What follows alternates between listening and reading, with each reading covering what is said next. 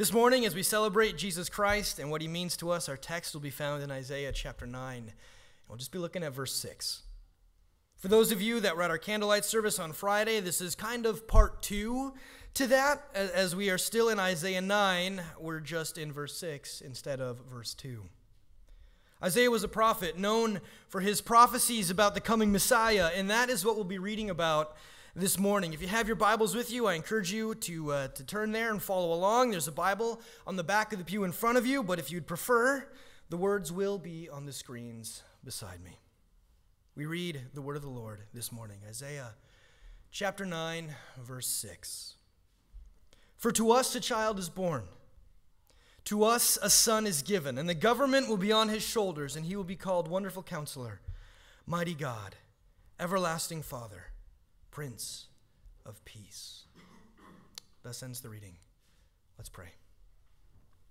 God, we thank you for all that we celebrate today. We thank you for Christ. We thank you for your word. And I pray that you would speak through your word this morning, that you would perform the miracle that feeds our souls. We pray this in your name. Amen. Well, it happened again. Christmas has come and we all opened a few presents, and a bunch of sinners got stuff we didn't deserve. It's one of the things that I, I love about this season. In, in some small way, we all, everyone who has been given and opened a gift, we have all received a small measure of grace. And we might sit there and argue, no way, man, like, I, I was good this year. I, I deserved those gifts. I, I deserved those new earrings or that skateboard or that video game or that coffee maker or that drink fridge or that sweater that grandma gave me and she hasn't seen me in a while and uh, I hope it fits. I totally earned that jersey from my favorite team or that new set of pots and pans or those shoes I've been eyeing for a while. Man, I was good this year. I deserve this. I'm going to treat myself. Well, for one, if you deserved it or earned it, it wouldn't it would be a wage, right? A gift by definition is something that is given willingly to another without payment. So you literally can't earn a gift or else it wouldn't be considered a gift anymore, but that's beside the point because the real question is, the real question is, did you? Did you did you deserve to be given what you received this morning or last night or Whenever you decided to rip paper and tape and reveal what those who love you chose to bestow upon you, to give you. Did you deserve it? Were you good enough? I know that I was not. Too many times I lost my temper. Too many times words slipped from my mouth that I'm ashamed even formed in my heart. Too many times I did what I shouldn't have, gave in to temptations that I had fought against and pushed against, but succumbed to just the same. I struggled with idols. I struggled with putting what I wanted to do as more important than what my family wanted to do. And even when I did make the sacrifices that I should have for those that I loved, I was pretty good at complaining about it, loudly, so that everyone knew how happy I was to be doing what I didn't want to do. I was not good enough this year to receive what my family blessed me with. I wasn't good enough this year to receive what you, my church, blessed me with. Were you? As we sit in the recognition that Though we tried, though we put forth a mostly somewhat solid effort to be good this year, to do what we're supposed to do, to, to follow God's commands, to love and, and to respect our neighbor, though we have pushed for those things, we know that we have not done them perfectly. And so we do not deserve the gifts that were given to us by the people that we have hurt. This past week, I was putting my kids to bed. In the boys' room upstairs, we have a, a trundle bed, and it slides right underneath the lower bunk. I was making my way up the stairs and I could hear the springs of that bed being tested. And sure enough, one of my boys was jumping on that pup to his heart's content. Now they know, they know that jumping on the bed is not allowed. This is not the first time I've had that particular conversation with this particular son. And so I once again made it very clear that jumping on the bed was not allowed. This is not something that we're supposed to be doing. I, I told him how it was disrespectful to me. That he knew what I wanted him to do, what my instructions were for him, and that he just didn't care, didn't respect me as his father or as the authority figure in his life enough to listen to what I wanted him to do, and decided to jump on the bed anyway. He apologized, he asked for forgiveness, I hugged him, and then I went into the other room and started to change Noah's diaper. So we know it's not Noah who was jumping on the bed.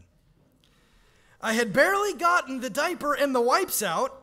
I hadn't even taken off Noah's pants when I heard those springs that trundle bed squeaking again.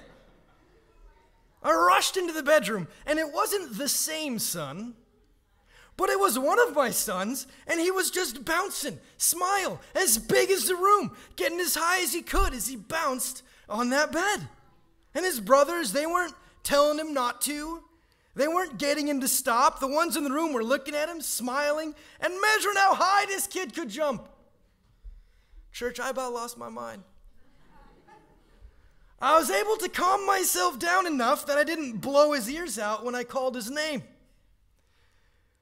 But this child had been in the room and witnessed my conversation with his brother. He'd been sitting right there. And I hadn't left the room for one minute. And he was doing exactly what I had just gotten his brother in trouble for doing. I was hot. I was so hot. Couldn't they be good for five minutes? Couldn't they do what I wanted them to do for even five minutes? I was hoping that they would behave for the rest of the night. I mean, they'd be asleep in pretty short order here. It's bedtime.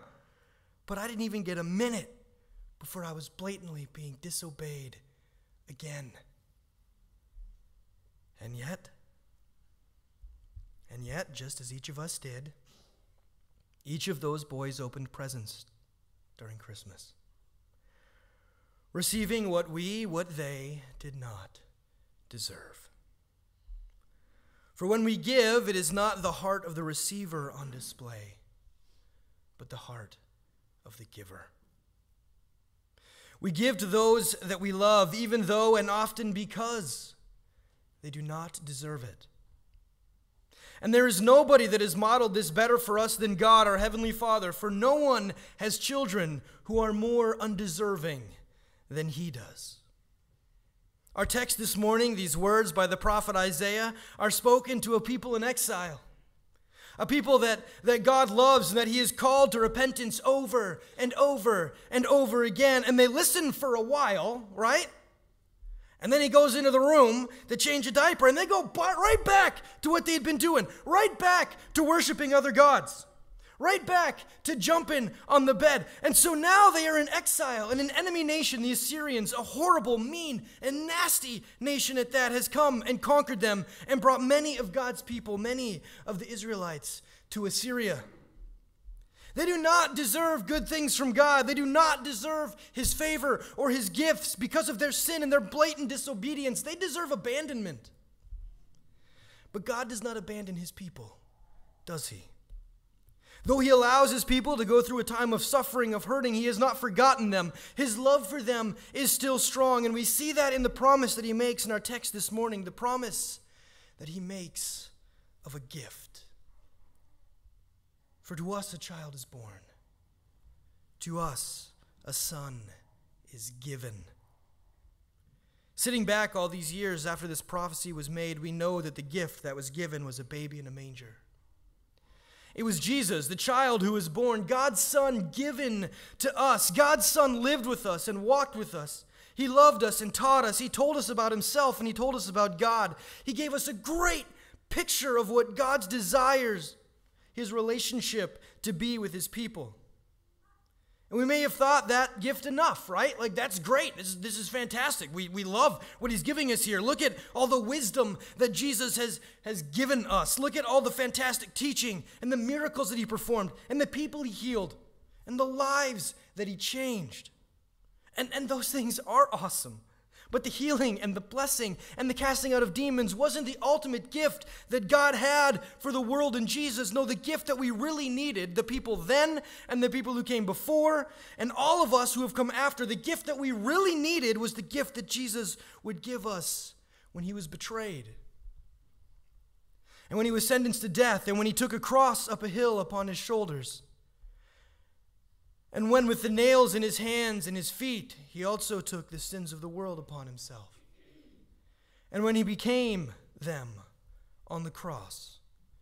So that every time that I failed to be worthy of the gifts that I received during this holiday season, that every time you failed to be worthy as well, Jesus took every time we have ever failed upon himself and claimed those failings, becoming them on the cross. And then, for our failings, Jesus died but he did not stay dead.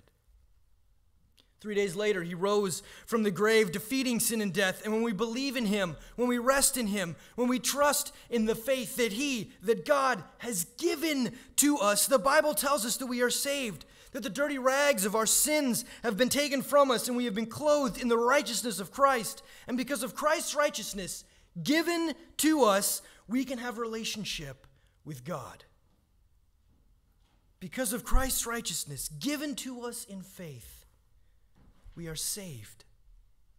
This is what God has done for us. This is what that baby, the child that was born, the son that was given, this, this is where that leads. This is the promise that Isaiah promised, prophesied, proclaimed all those years ago. And it is still true for us today. I don't know where you're at with your walk with the Lord. I don't know where you are in your relationship with Him, but I know that this is a gift that God has given to you. Christ died for you, whether you believe in Him or not, whether you trust in Him or not. His blood has been given for you and for your sin. Christ has died for your sins, whether you trust in Him or not. That gift has been given. But here's the thing though a gift has been given, we don't receive the benefits of that gift until we open it. The boys know where we hide their Christmas presents. And the items they opened this morning have been theirs for weeks. They've just been sitting in the hiding place, waiting to be opened. God's gift of Jesus, the gift of Christ's righteousness, the gift of faith, has been purchased for you already. Will you open it? Will you receive it? And for those that are living in the faith that God has given you, what will you do with it now? Will you hoard it? Will you secret it away? Will you share it? Will you give it to the world? I love Christmas. I love the celebration of giving. Ultimately, because I love celebrating the gift that we have each been given the gift that we did not deserve, the gift that we are incredibly unworthy of, and the gift that we so desperately need the gift of the Son, the gift of Christ. And so, as we go to our celebrations, I don't know what the rest of the day holds for any of you. But as we go, let us celebrate that gift and let us share that gift that others might take off the ribbons and wrappings of all that God has given to them in Jesus Christ. What a fantastic, loving, gracious, and merciful God, and most generous God we serve. Amen.